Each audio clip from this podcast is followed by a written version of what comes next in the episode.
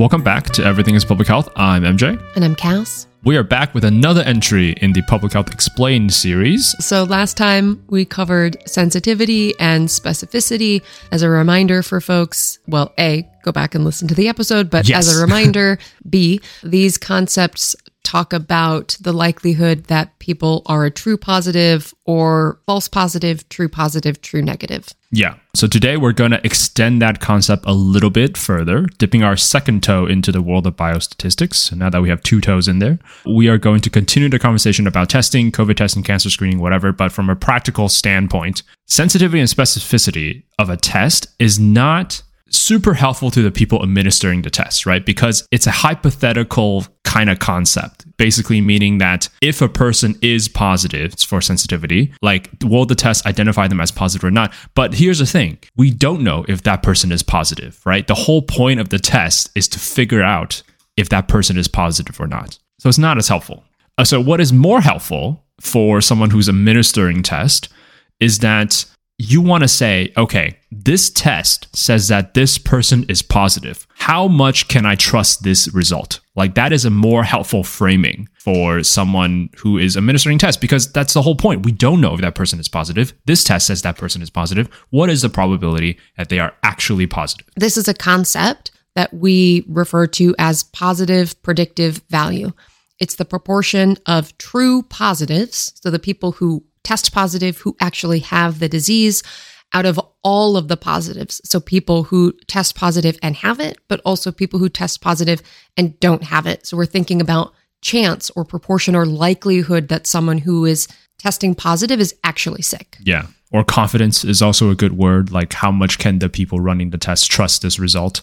And I think this tells us actually how good the test is. Like, it tells us if the test identify a person as positive, we can be confident if this thing has a high positive predictive value that they are actually positive, And then we can therefore take the necessary steps to isolate them if it was COVID or start cancer treatment if it was cancer or stuff like that. I find this more helpful than sensitivity when it comes to diagnostic tests because, like I said, it's they're very related, but sensitivity views it from the hypothetical perspective of, okay, if this person is positive, blah, blah, blah, blah. So the nice thing about positive predictive value is it can give you a, a sense of what to do next, right? So throwing back to the concept of sensitivity, it doesn't tell us how many false positives there are or the likelihood of there being false positives.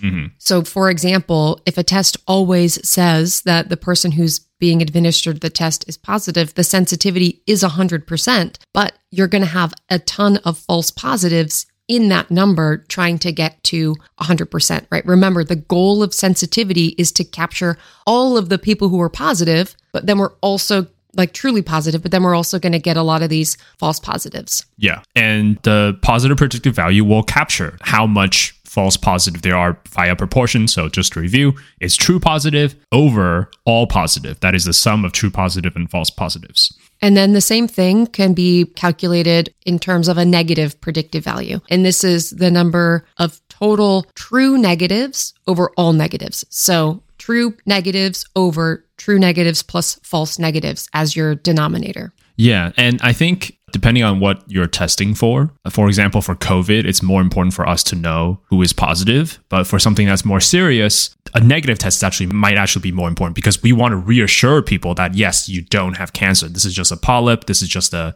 I don't know, benign growth or something. Right. And we don't want to tell somebody who has cancer that they don't have cancer. That would be also terrible. Exactly. so it's also more useful to us than specificity, very similar, but the framing is a bit more helpful, right? If the test says the person is negative, can the physician or the person administering test be confident that they can trust this result and say, tell the person, yeah, this is likely that you're actually negative. You you don't have to undergo chemo, right? Or something like that. So it's more helpful. And this might be a little bit confusing to explain with words. Again, normally we would have We will have whiteboards and PowerPoints. whiteboard or a chalkboard. Actually, I gave an in-person lecture the other day. How was it? Oh, it was great. The students were awesome. It was a great, great lecture. But I was in a classroom that previously had this lovely chalkboard. Oh, I love chalkboards. And then there was a screen that you could drop down yeah. and and show slides on. But if you wanted to draw something, you could pause the PowerPoint, you know, throw the screen up and you could draw something out, which I like to do sometimes when I'm explaining Yeah. things in my research methods class. Well, they put in this gorgeous new screen. Like, can't complain. 10 out of 10, highly recommend. Beautiful screen. yeah, yeah, yeah. but they mounted it on the blackboard. no. So now all there is to the immediate left and the immediate right of the blackboard is like a 24 to 36 inch wide chunk of blackboard. It goes floor to ceiling. That was the best thing about this chalkboard. It was the basically the width of the room Yeah. floor to ceiling so you could just write all over it. So anyway, I just had to throw that out there. Rest in peace, beautiful blackboard. Yeah, I love blackboards. I don't know if about you, but I love blackboards way more than whiteboards. Oh, same. I just I love chalk. Yeah, me although too. it gets all over your clothes. So, you know, there's that. But Enough teacher talk. So, as a reminder, whether we're talking about sensitivity and specificity or predictive value, either positive or negative, we have a two by two. We love two by twos. Which you may recall, we talked about a two by two table when we talked about case control. But in the columns, you have people who have the disease and don't have the disease. So, first column, you're positive. Second column, you're negative. Then you have two rows. You have a positive test on the top and a negative test on the bottom. So hopefully this isn't too confusing, but you could visualize the top left quadrant of the box, this two by two table, as people who test positive and actually have the disease. This is good. Those are the true positives, right? We want to get those people. And then in the complementary corner in the bottom right, you have true negatives, people who test negative and don't actually have the disease. also good. Right. So, where sensitivity and specificity focus on comparing true positives and false negatives, right? Some combination of those in the calculation. So, for example, sensitivity is true positives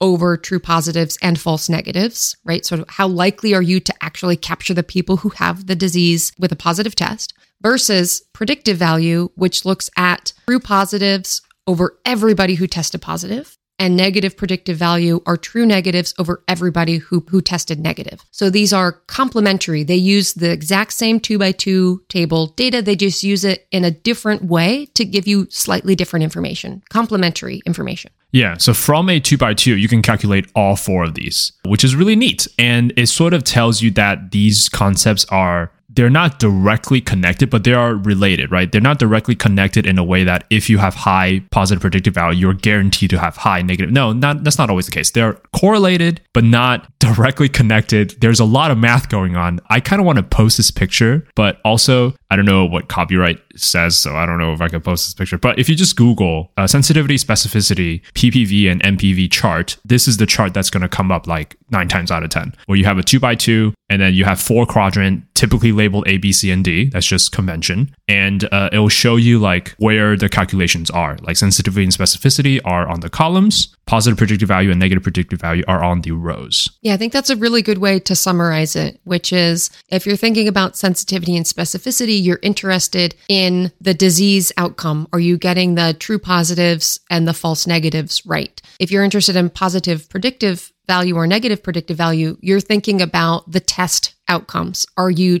testing positive and when you actually have the disease? So that's maybe a good way. Disease status versus test result are the different outcomes that you're looking at. Yeah, and typically we don't know if the person is positive. Hence, that's why PPV and NPV are more valuable to us because we're that's the whole point. We're trying to see if that person is positive. Yeah, we alluded to this a little bit, but just to kind of tie a bow on this concept, sometimes you can have a test where maybe it doesn't have the greatest positive predictive value, but if you test positive, then there are follow up things that you might do that might be slightly more invasive, but you wouldn't do them on a person who has a negative test. This was a theme from last Public Health Explained episode too, which is as a public health professional, you may not have access to better tests, but you do have access to multiple tests. So you could run them. So if you screen positive on what is the cheapest COVID test, probably the antigen is probably the cheapest. If you test positive on antigen, oh, uh, but we're we just want to double check, so maybe we'll run a PCR on you after you test positive on antigen. So and that's what makes PPV and NPV so valuable because it can tell the person who's administering the test how confident that they could be in in that result, what they should do next.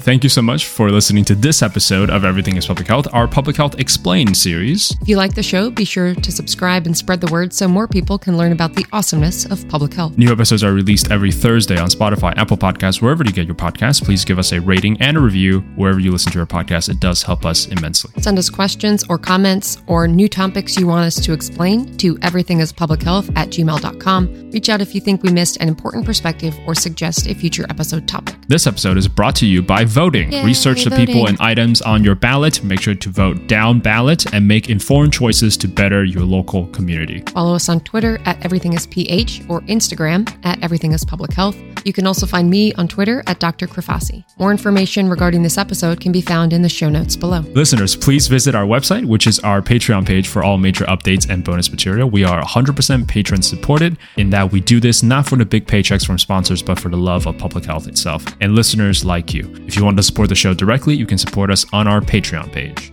And remember, everything is public health. Everything is public health.